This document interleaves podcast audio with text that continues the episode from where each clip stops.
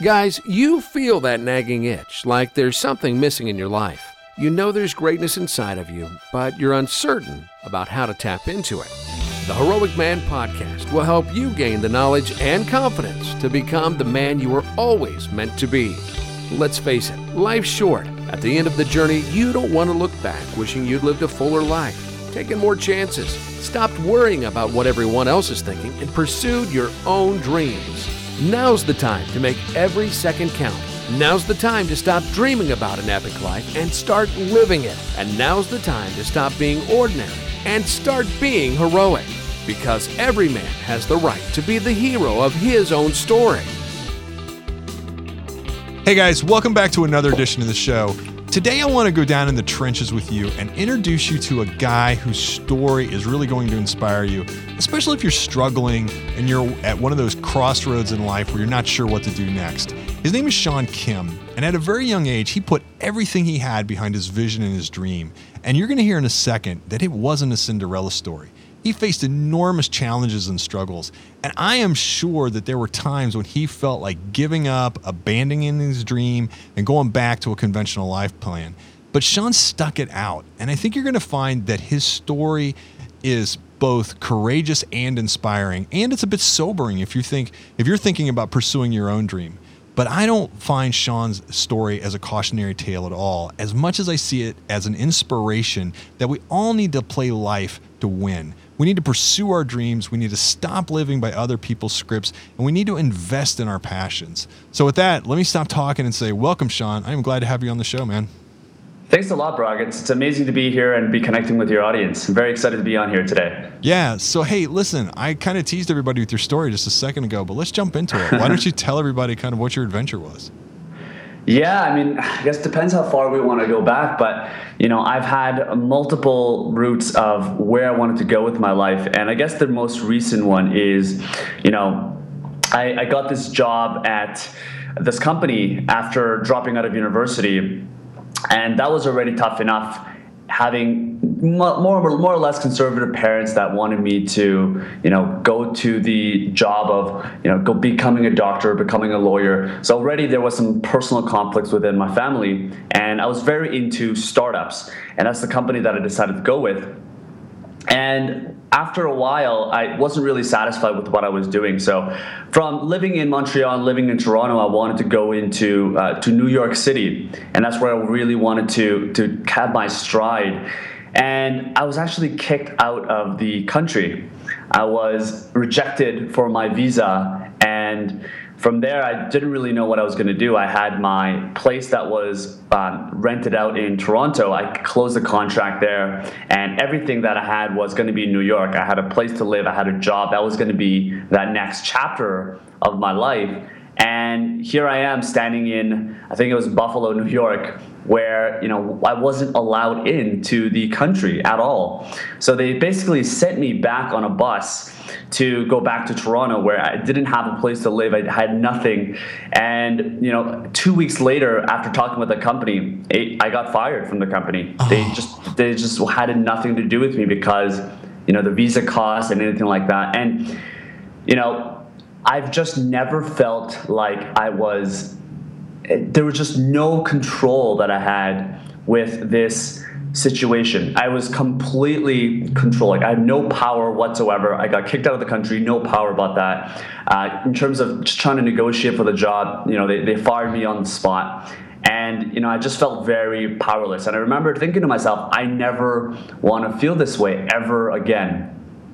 Yeah, that's got to be tough. I mean, you know, I mean, you're right. You do feel powerless, and that's got to be a tough situation. So what did you do? So, you know, I was in a hump. I was in a slump. I had, you know, in Toronto, it was at a place where I didn't really have too many friends either. I was living in Montreal, as we discussed, and that was where a lot of my friends were. So here I am in Toronto, and I'm trying to look for anything at this point. I was at a place where if you're looking at the Maslow's hierarchy of needs, where you have, you know, food and shelter in the bottom, and then you've got, you know, other stuff coming up. I was literally at the bottom. So I had to find, an apartment, and I really took the step one by one. And I'm not sure if the readers that are, or the listeners over there can relate to a certain degree, but I was really in a large slump, and, got my place first, got one grocery shopping, and then I started looking for jobs. That was the next step. And, it was a rough patch for the next 2 months of my life, where I was just very confused about what I wanted to do.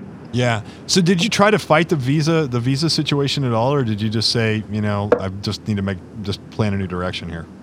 Oh, I try to do everything I possibly could. I've tried to go through another visa. I tried to go through, I try to pay an extra amount so that I could get expedited. But at a certain point, when the company that is supposed to hire you doesn't want to associate with you anymore, it was at a point where, I had to go and get another job in New York. And I know how long that could take to really get through. So it was really, there was a massive barrier where I had no control over what I was going to do next. Yeah. So after you had the 2 month period where, you were in that slump, I mean, obviously it sounds to me like your emotional state wasn't really at a peak, and I'm sure probably all of your friends and family were, probably telling you to get back to school or back to, whatever the regular life plan was. How, what was your mental state like? Yeah, I've got phone calls from, my friends and people that were worried about me, telling me to go back, and just telling me to either go back to school and, finish my degree, and people that were telling me to just get this job. And people were really generous about it. People were telling me that, I could help you out in this specific job. And it wasn't glorious or anything like that, but I think the one thing that really kept me together was I had a vision for what I really wanted my life to look like. And it was very fixated on having the type of lifestyle that I knew that I could have. And it was never gone. Although I was, completely broke, I didn't have really anything that was going for me. I didn't have a job. I couldn't get into the United States. But one thing that never really changed was the mindset and the vision that I had, in whether it was a year, whether it was a couple of months, that I knew that I could live the lifestyle that I wanted as long as I continue working through that path. So I think what really helped me was I was reading just everything I possibly could. And the specific things I was reading were actually biographies of successful people. So I've read Richard Branson, I've read Oprah, I've read tons of these different books where there was a succinct pattern that every one of these successful people have went through a massive obstacle when they were living their lives. And that really helped me relate, and really just made me think, okay, this is something that I need to go through. This is something that, I need to go through some sort of struggle in my life. And it's just going to come out to become a better story once I do succeed. And that's really the way I thought about it. And, maybe not everyone can think of it that way, but that's what really helped me get through. Well, right. I mean, the hero's journey, right? Every hero has to go through the, basically through the fire, with the point where they're, where their doubt is like, at an all-time high, and they're feeling like this is never going to work.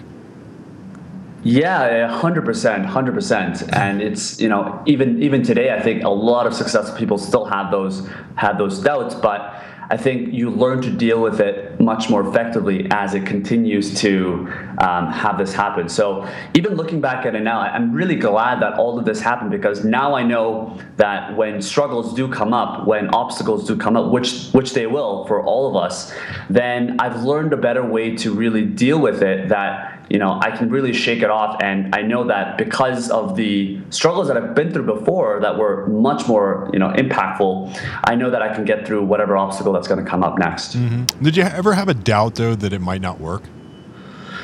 Yeah, there was, long nights. There was nights where I didn't sleep, and, and really a lot of the times was because I just wasn't taking care of myself. My mental state, my physical state, I wasn't eating right. I wasn't exercising because I was trying to figure everything out. And it got to a point where I started exercising again. I started going on runs. I started eating much more healthy, in a healthy way. And my mindset completely changed as well. Interesting. So, yeah, that was really the big shift for me. Yeah, I think that's really important, because so much of the way your outlook on the world is about how you feel, and if you improve the way you feel, physically, then you're going to improve your mental state. So, Yeah, that's really great. How much negative pressure were you getting from, you know, the people around you in terms of, you know, particularly as time goes on, right? It's like, you know, everybody's supportive in the beginning, but as, you know, time marches on a little bit, they're sort of like, okay, what's the plan? Yeah, you know, it wasn't that kind of pressure where people were telling me like, you know, get a job or do this. It was more that, and I think this is really what pushed me, is I felt that some people were kind of disappointed. You know, I had this big ambition to do something where I was starting my own business, I was doing all this stuff. And when things kind of hit the fan, people didn't really, I just felt like people were very disappointed in the result, and it pushed me to really prove something and really pushed me to do something more internally to show people that, you know, I can bounce back. And it was that internal motivation that I think a lot of successful people talk about this, where, you know, people do have this need to prove something to themselves, to other people, and whether that's good or not, that's really what pushed me in the initial stages. Yeah. Okay. So you had a couple months of doing this, and then what was the spark? How did you kind of, you know, find your toehold into where you were going to pivot this into, what you were going to pivot this into? Yeah, I'm trying to think about it now. I think around August, and I was back in Montreal, and I was speaking to my friends, and it really kept me grounded. And it wasn't, you know, I think for the first 2 months after this happened, I was in such a rush, panic, and I was in this mindset of scarcity. It was, I didn't have enough, or I needed this. I wasn't really thinking straight. And when I got to, you know, speaking with my friends about what I should do, I became more abundant in terms of what I wanted to achieve in the world. You know, I became more optimistic in terms of what I could do. And, you know, of course, at first, I didn't really have this idea. I'm not sure if your audience knows this, but I'm currently in Colombia, running my own business right now. And it certainly didn't come out to this pattern. Certainly didn't come to this right away. And I had to make multiple shifts and work really hard in terms of getting to where I am. But the biggest thing was for me that I just had much of an abundance, optimistic mindset. And I took the necessary actions to make it happen. So how did you move, though, from a mindset of scarcity and fear, you know, into abundance possibility? Yeah. I think the biggest thing was I went traveling. I moved to Buenos Aires from Toronto, and I realized that we live in such a big world, and there's a lot of opportunities that are happening. But by being stuck in, you know, one place, which is in Toronto for me, I wasn't really growing. I was constantly hanging out with the same people. I was constantly being surrounded by the same information, and I wanted to really get out. And it wasn't an escape. It was more of a, you know, people. I was really traveling to explore what else is out there. And because of that, because I was really going out there and seeing a different part of the world, that really opened up my mind completely. And whether it's, you know, I'm not recommending everyone should go to the other side of the world to go to Argentina, but whether it's a trip, whether it's just taking a week off and really just not doing anything for a little bit and just opening up your mind, you know, there's a lot of possibilities that can happen when you just open up your mind without having any stress and getting into the mind of more abundance. Interesting. Yeah, that is really interesting. So you changed all the stimulus in your life, and essentially that kind of opened up your creativity to allow these other things to kind of come in. Yeah, and it was very difficult because, you know, I had really good friends that were living in Toronto, and I had a lot of good friends living in Canada. My family was in Vancouver. So me packing up my bags and just kind of going to the other side of the world, it came off as a shock. But I knew, I just had this gut feeling that this is exactly what I need to do in order for me to grow. Yeah, right. Well, and I mean, so many people in the lifestyle design thing have done things like that, and they have all come back and said, you know, similar stories about how it's, you know, changed their perspective and it's opened them up to possibilities that they couldn't have imagined before they went. Oh my God, it's completely, and it's amazing, Brock, because we live in a world where now you can start an online business and you can start a location independent business, and you can live anywhere around the world by doing what you love. And it's amazing what's possible for the world today. Yeah. So after you had this experience, did you have kind of a grand epiphany about, okay, here's what my next step is, here's where I'm going to go, here's my business idea? Or did it kind of, did you start experimenting with different things until you found kind of the one? Yeah, the biggest thing, I think, I just started surrounding myself with people that have already done it. And I joined the Mastermind School of Greatness, as I'm sure we've met through that program. And it was such a transformation for me because that was pretty much my life for a while. And I didn't have that kind of exposure in my life until that moment when I joined the Soga group and started interacting with a lot of these different people, getting feedback much more quickly. And it wasn't really something that I had before in my life. And before that, I really opened my mind in terms of what I wanted to do and the direction that I wanted to take my business. When I first got started, it was kind of this gray cloud of really not sure of which direction I should go to. But once I got to a place where I was getting instant feedback from people, getting honest feedback, and being surrounded by people that have already done it, it was really such a shift for me. So I truly believe that you are the average of the 5 people you hang out with. Yeah. Okay. Well, speaking of that, obviously the mastermind group of the School of Greatness. But beyond that, did you have any mentors or any other folks that were guiding you through the process?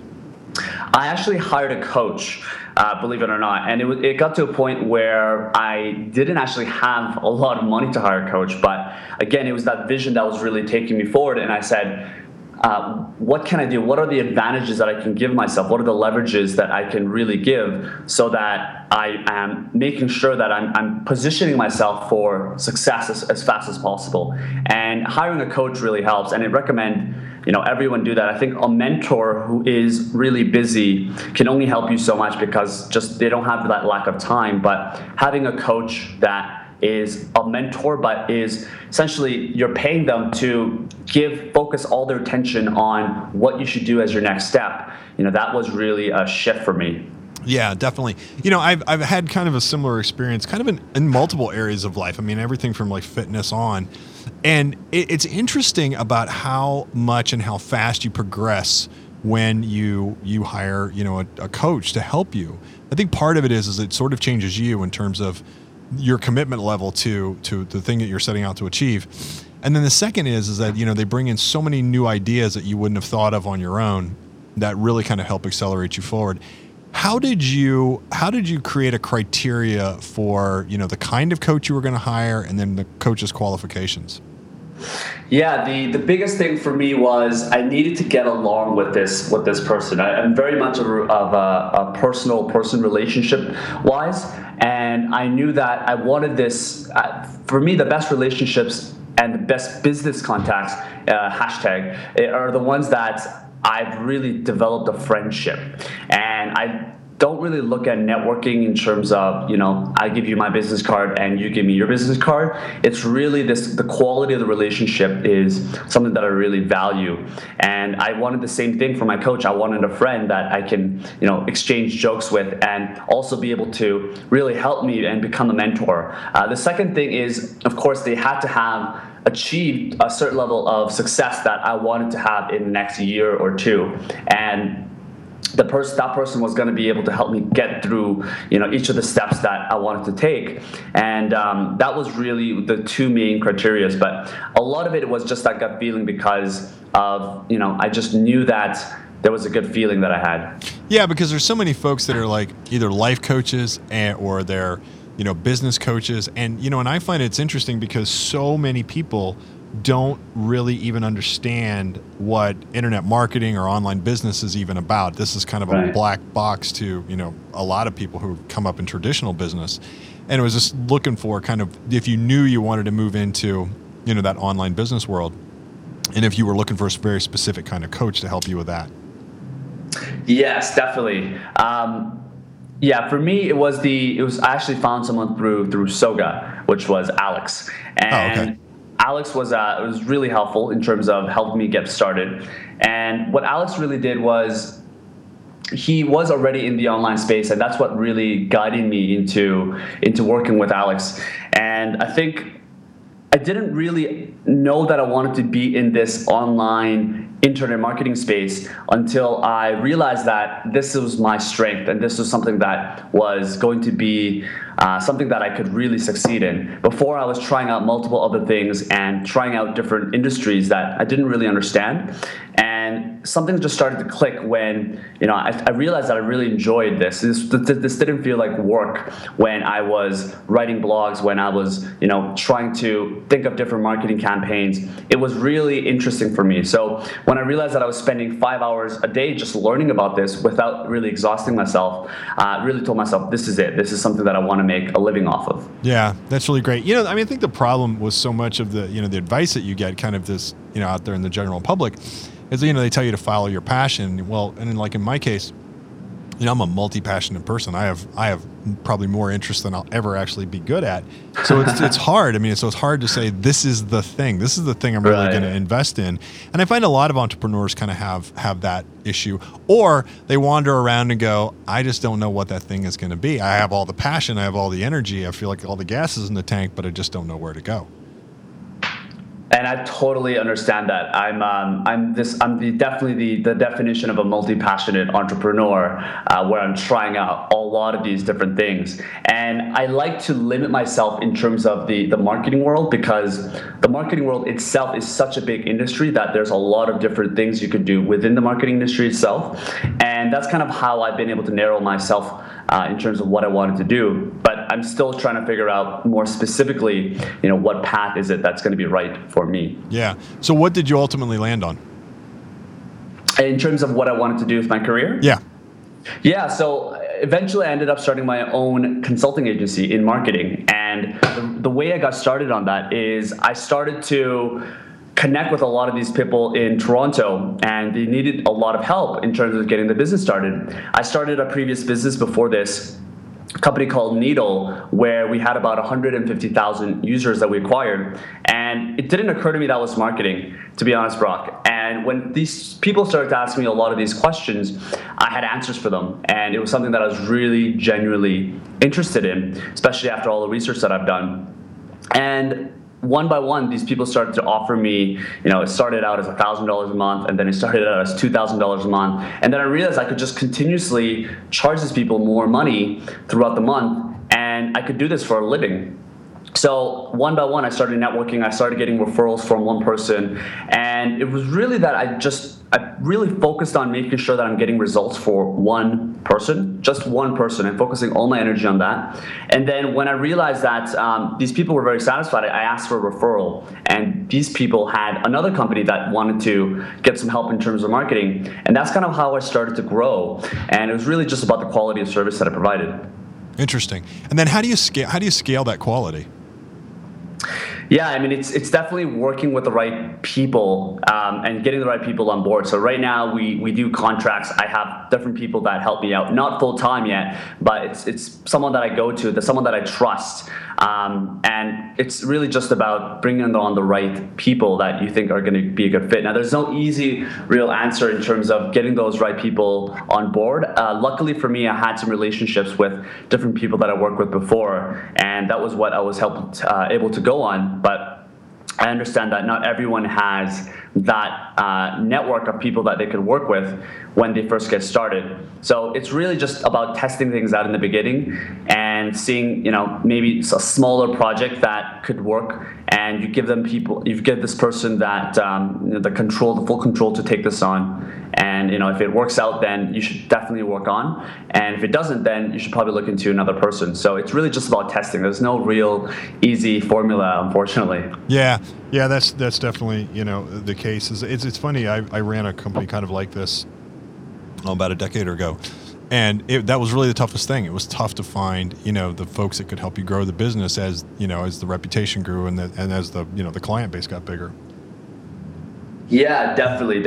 And what I'm actually trying to do is, my future plan isn't actually to grow my consulting agency to its full potential. I'm actually trying to shift into more informational products. And one of the products that I have is Excel Blog. And that's basically what I'm trying to transition towards, which is, you know, right now I can only work with people one-on-one, but in order to scale it, I'm trying to productize the consulting services that I'm already providing, and that way I'm able to reach more people. So that's kind of the next step that I'm working on. Yeah, and that makes total sense because so many people, so many clients that you know, any business like this works with has the same problems, the same questions, and ultimately needs a variation of the same solution. So that makes total sense.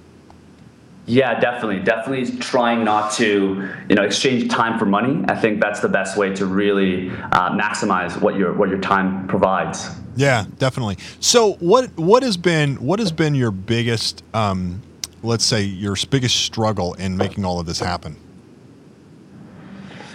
To be honest, it's myself, really. I think anyone can do anything as long as they put their mind to it. But the biggest thing that really gets in the way is ourselves. And I mentioned before that I wasn't really taking care of myself before. I wasn't eating right. I wasn't sleeping right. And what happens is you lose the focus, you lose the motivation, and that becomes the major doubt that comes into your brain. And soon after, you start doubting yourself. Am I doing what I should be doing? If I'm not getting results in a week, is this really the right market? So there's a lot of doubts that come in. And, if you hear a lot of these entrepreneur stories, the biggest things are that people just didn't really persist. People didn't continue to do the work that they did when, it takes a year or two to really validate something. Right. Go ahead. Yeah, I'm just saying that people generally give up halfway through. So that was really the biggest struggle, was overcoming my own doubts. Yeah, like that old Napoleon Hill story, like the 3 feet from gold story. Oh, yeah, exactly. Yeah, right, exactly. So, yeah, you don't want to stop 3 feet from gold. So, and what about, and if you had it to do over again, what would you do differently? I probably would have gotten extra help, like additional help, much earlier. It took me a while to join Soga. It took me a while to hire a coach. And I realized that things really started to come together once I had those people around me, and once I had someone that was focusing all of their attention on helping me become more successful, helping me become more focused. And it was really at those two moments where I started to pick up things, and things started to really accelerate. Before, it was just me, it was myself, and I was trying to motivate myself. I was trying to figure it out all myself. And I think the whole abundance action of being able to rely on different people, getting help, asking for help, and finding people that have done what you have already done and trying to model what they've done. I think that was really the big shift. And, I think when people start out, I think they should get help as fast as possible. Do you think that's part of the entrepreneurial's peril, though? It's like, somehow we've all come to believe that we need to go out there and do this on our own. And it's like, we're carving a path in the frontier, and that's part of what limits us to actually go out and ask for this help. Yeah, I definitely think so. And I still struggle with that a lot of the times because we have this need to make everything so perfect. And I'm not just talking about a mastermind or hiring a coach. A lot of it is outsourcing the work that you don't want to do. And I'm definitely a perfectionist. I'm certainly guilty of that. And when I'm trying to do these little tasks that take an hour to do, which may not have this massive effect on the result of my business, it's something that I should definitely be outsourcing and getting additional help on. So I know as entrepreneurs, we want to do everything. We want to make everything perfect, but it's something to really look at, because the opportunity cost would be, you could be getting another client, or you could be getting another customer when you're on Photoshop, let's say, spending an hour on a design. Yeah, that's absolutely true. I mean, even this morning, I'd sat here, working on editing a video just because it just seemed like it was too much of a hassle to go find somebody else that could help me with it. I'll just figure it out myself. So like those things, I totally get that. I totally understand that. What do you use? How do you find people like that? How do you find those resources? So for my marketing, I've got the relationships already built. So I'm working with 2 or 3 people, and I'm able to, I know their strengths, I know their skill sets, and I'm able to give out work that I'm not either skilled enough to do, or I just simply do not want to do because it's going to take a lot of time. So in terms of marketing, that is something that I go to.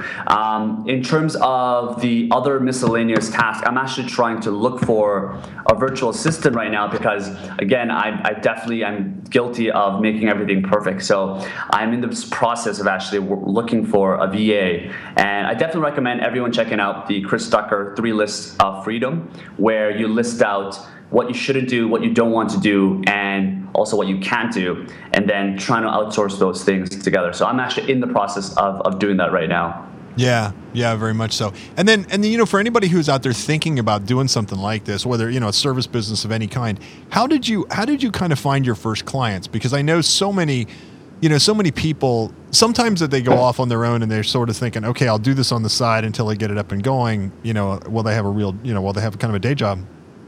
And that's kind of one method. And then there are other people who kind of, for whatever reason, that day job just blows up and goes away.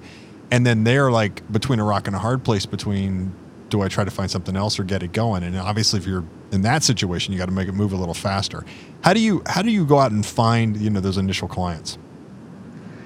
Yeah, it's, for one, I think when there is someone out there that has a 9-to-5 job right now and entrepreneurship or doing something on their own really interests them, I wouldn't recommend anyone to quit their job. And I would actually recommend people to validate whatever they can while they are getting a steady income. Because it's definitely possible to work the nights or to do the weekends, to do that little validation, to get on a call with a customer. And I definitely would recommend that. But for me, what I did was there is this platform that I use called AngelList. And it was a little bit of a hack. So I'm not sure this actually applies to everyone, Brogg. But there was a platform called AngelList where you have a lot of these different technology companies that are looking for hiring, that are looking for investors. And I went through that platform and I just started to reach out to every single person that I could possibly find that was a good fit for what they were looking for. And I just got on a call with all of them. So it was a mix of hustle. It was a mix of being a salesman and really being confident in myself, knowing that I can deliver these results to the companies that I was working with. Well, yeah. And I also think too, is it was a smart use of, again, digital technology to, rather than pick up the phone and just start calling a bunch of places, you found folks that already had an established need. Yeah, and it's, whatever industry that people are in, I think there are databases that you can get access to, whether it's LinkedIn groups, whether it's Facebook groups, whether it's forums. There's a lot of these different databases depending on what business you're in. And, especially with LinkedIn, it's 100% possible to spend 2 hours a day and, be able to get these clients right now. Yeah, definitely. If you're going to give guys in the audience, some advice about pursuing their own dream, what would you tell them? The number one thing would be that they have to really love it.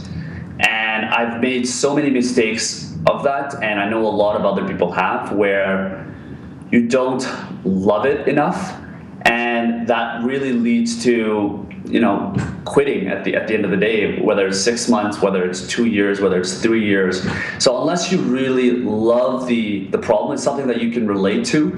I think that's really where you should start out in the beginning. And then the second thing is you have to have some sort of expertise in it, which really comes with being passionate about it, because if you're passionate about it, then you're going to spend those extra hours and you're going to be researching online, you're going to be reading books about it. So I think there is a sequence of being passionate about it, being an expert on it, and then the last step would be someone actually has to want it. So, if we are teaching people how to, let's say, knit, and it's just something that no one really wants in our audience, then it doesn't matter if you're passionate about it. It doesn't really matter if you're an expert on it. So I would say passion first, expertise, and then having a market that would actually be able to pay for your product. And, sometimes it just comes with validating things really fast. So what I do generally is, if I'm, let's say, starting an online business, then what I would do is I put up a landing page with the description of what my service is and allow people to opt in with an email. So I have that up, and I usually use my own email list. I talk with my friends, or I just use Facebook ads or Google ads to get some traffic on there, and I see how many people are actually opting in. And that's generally how I validate all of my businesses online. If I'm selling some sort of a informational course, if I'm doing some consulting, then what I would do is I would put on a live webinar, and I would put on a great value out of what it is that you can serve people on. And and see if people would be able to be interested in working further with you, whether it's a consulting gig or whether someone would want to purchase your product. So I would highly recommend everyone to sell before they create it if they can. You know, that is such an interesting idea. And I think that, again, I think if you take the guys that are, you know, in the audience who are, you know, coming from a corporate world where everything has to be spit polished to a high shine before it ever sees, you know, the market, this is an exact opposite kind of approach. I mean, this is much more of the lean startup, you know, minimum, in this case, there's no minimum viable product. There is no product. I mean, this is just straight market testing.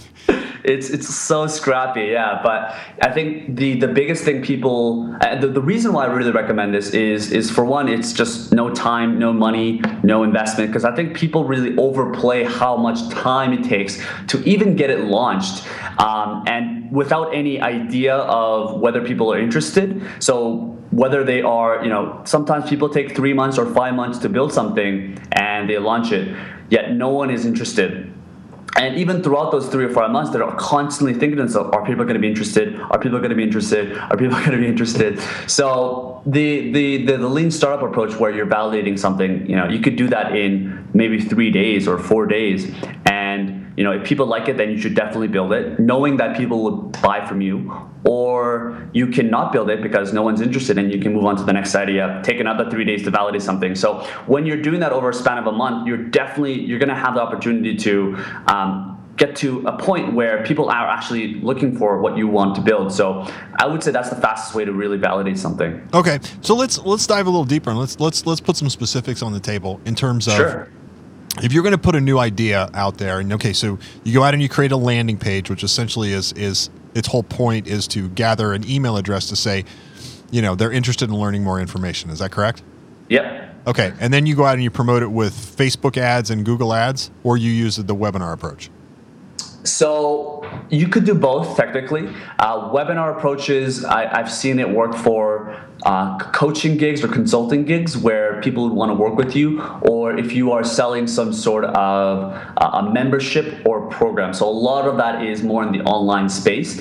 Now, if you are looking to launch your own startup idea, it might be actually better to collect those emails instead, because you can reach more people, because you can only get so many people onto the live webinar. So if you only have, let's say, 5 people on the live webinar, then it doesn't really show you much. So, you know, I would recommend if you're looking to reach a larger audience and you're looking to build that larger consumer company, then, you know, targeting those landing pages are probably the way to go. Okay. And then when you put those out there in, again, you know, Facebook, Google, whatever, what are you putting down in terms of a budget, and then what are you looking for in terms of how much response rate are you looking to generate before you say, I think this might be a winner? Yeah, and there's no real easy answer to it because you'll have to do a lot of testing. So the first thing I would recommend people to use is when you get that landing page up, first of all, there's a lot of tools you can use. You can use Instapage, you can use LaunchRock, you can use Lander app, Unbounce. There's a lot of tools out there where, you know, you don't need to know any code at all, and people can get a landing page up in literally, you know, 30 seconds if they wanted to. The second thing I would recommend people to use is Optimizely, which allows you to A/B test what's working and what's not. Now, I don't know if that's too technical, Brock. No, I don't think so at all. I think I think so many people hear about this, but they still don't know what to do. And I think this is a great conversation. Yeah, and it's a lot easier than people think. Optimizely is just a tool that allows you to A/B test what's working and what's not. So it measures, you know, how many people see your blog or see your landing page and how many people actually sign up. And what I would do is I would just test out different things. So the first thing you should test out is the header page, or the description of the app itself, because maybe you're not communicating it effectively enough for people to understand. So, you know, I would try out 3 different headlines describing your product and see which one resonates more with the audience. And then the second thing I would recommend people to do is target different audiences. So maybe you think your original audience should be 35 to 45, but, you know, if no one is signing up, it doesn't mean your product is bad. Maybe you should be targeting people that are 25 to 35. So I've worked with a lot of people where there was no interest at all on certain ages or certain genders, but when they did some Facebook ad testing, which, you know, Facebook allows you to have all of those and test and segment all of those different audiences where they've targeted 25 to 35 instead of 35 to 45, they've just had a lot more reception. A lot more people sign up, and they learn that that's the audience that they want to go for. Yeah, definitely. And I think a lot of people have ideas that the budgets for all of this stuff are much bigger than they need to be. I mean, I think they have ideas of, you know, they're going to put $10,000 or $15,000 or $20,000 into doing something like this. We're not talking budgets anywhere close to that, are we? Oh my God, no. I've tested out ideas for $5. Landing page itself, like LaunchRock, Instapage, those are all free, so you can get a landing page up in, you know, less than a minute for free. Optimizely is also free, and what you're really paying for is if you don't have an audience already, you would need to go with something like Facebook ads. And Facebook ads, you know, you can be spending $10, maybe $20 to validate if this is working or not, because you don't need thousands of people coming to your site to know if it's not working. If no one's signing up, then it's probably a good idea for you to test out a different headline or test out a different audience and just spend $10 on each of those. So, you know, if you're lucky, you can spend $5 or $10 and you can know right off the bat in a matter of 2 or 3 days whether this works or not. Or, you know, you may be spending another extra $20 or $30, but nowhere near hundreds or thousands or even, you know, close to 10,000. Okay. And then once you have, okay, so once you've got that, all right, so you've got your idea, you say, I think this one's got legs to it, then what? I mean, you go into product creation mode? So from then, what I would suggest is those people that have shown interest and those people that have gotten their email list onto your product, the first thing you should do is reaching out to them. And because you don't really understand why they signed up, that's the first thing you should be getting in touch with. So get on a call with them and have a list of questions that you like to ask them. Because another thing that people do is they get people interested, they show that it's validated, and they go ahead and build the product that they think the users would love. But it's really hard to know what users would work, the real reason why users actually signed up, unless you go ahead and talk to them. So that's the first thing you should do, is really understand what the problem the users have. And what I actually recommend is don't actually share your solution to the exact point. I would actually recommend people asking what the problems the users have, instead of saying that, you know, I'm building this company or building this service. Just try to ask them simple questions like, hey, why is this bothersome to you, or what are you struggling with in this specific area? And that's how you really know that that there's a problem here. Okay. And then after they've answered all those questions, then you kind of go back and kind of boil those into a product. Is that what you do? Yeah, when you have a better understanding of the problem and what users want, then you would be building what you call a minimum viable product. Mm-hmm. And that could either be that I guess that really varies depending on what kind of company you're starting. If you are coaching people, then you could give out a proposal to the specific problems that people have. If you are starting a startup, then, you know, you could build it yourself, or you could just have a sketch up. You could literally draw something on paper, or you could get, you know, hire someone for you know, $50 on Odesk or Elance to have like a very generic thing to build it for you. And then you have to go back to your users and see, you know, what do you think about it? What do you like about it? What would you do? So basically the point is to build as little as possible and to get customer feedback constantly throughout each stage of your product building process. So yeah, definitely is all about users. Yeah, and definitely it's like one of those things where you're building this relationship with these folks, and they are essentially going to help you build this business. Oh my God, 100%. And they're going to be the ones that are going to be talking about your product and your service to their friends. And that's how you're really going to be able to spread the word, is to do things that don't scale in the beginning stages of your product building process. Yeah. And, you know, and the other thing too is that once you really get to know these people, you really know the avatar for your product. You know who these people are because you've been out there and you've been talking to them. Yeah, exactly. And I'm assuming that's how you know your audience so well, Brock. You seem to have a very good grasp of who your audience is and who the listeners are, so which is really impressive. Yeah, thanks. I mean, you know, I spend a lot of time, you know, talking to these guys, I think, in terms of, you know, just kind of what their situations are and what their needs are and what they're thinking about. And, you know, I definitely spend a lot of time, I think, in terms of just one-on-one conversations as well as on, and, you know, surveying. I do a lot of that too. And, you know, and you really do. You really get to learn about, you know, how you can serve your audience. So tell me, what's kind of the next generation for your business? I mean, obviously you say you're kind of making the pivot into the online products, but where do you see this going? Yeah. So, you know, my goal is I got my next product right now that's coming out, and I'm still in the early stages of it. So the goal for me right now is to essentially automate what I'm doing right now with Excel Blog, where I've got leads coming in, when I've got sales coming in. And what I do is I use automated webinars to really scale the product sales itself and to reach as many people as possible. But the next thing that I'm going to be working on is, I guess I could talk about it. It's going to be an academy that brings in the best marketers online, and is going to be an 8-week mastermind, I guess you could say, where each of these experts on online marketing are going to be able to teach our users on how to become a successful marketer. Oh, that's great. That's awesome. Yeah. So it's very early stages right now, though. Yeah. Well, that's really great, and that's really inspiring. And I think the internet gives so many people the opportunity to meet and interact with others who are doing things like this that we really couldn't have, you know, in any other way. Definitely. Yeah, I think we're living in a definitely interesting era, and it's only going to get bigger in the next few years. Yeah, for sure. Okay, Sean, man, this has been a really inspiring conversation. So many entrepreneurs have battle scars, and I certainly have mine, you know, but honestly, you know, I know that your challenges are about as severe as I've ever heard.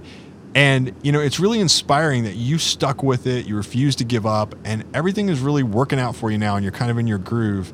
You know, unfortunately, we're out of time, but I want to follow up with you, and I want to, you know, follow the success of your business as you grow and you move forward.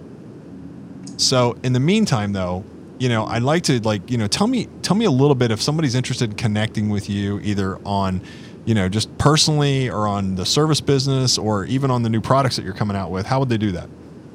Yeah, they can check out my blog, thegrowthlist.com, and it's a blog that essentially talks about personal growth, talks about entrepreneurship, online marketing, and really just living a more adventurous life. So hopefully, you know, your audience would be able to relate to some of that.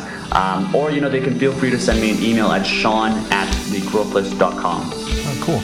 Awesome, man. It's been a real pleasure having you on today, and I definitely look forward to talking soon. Thanks again, Brogg.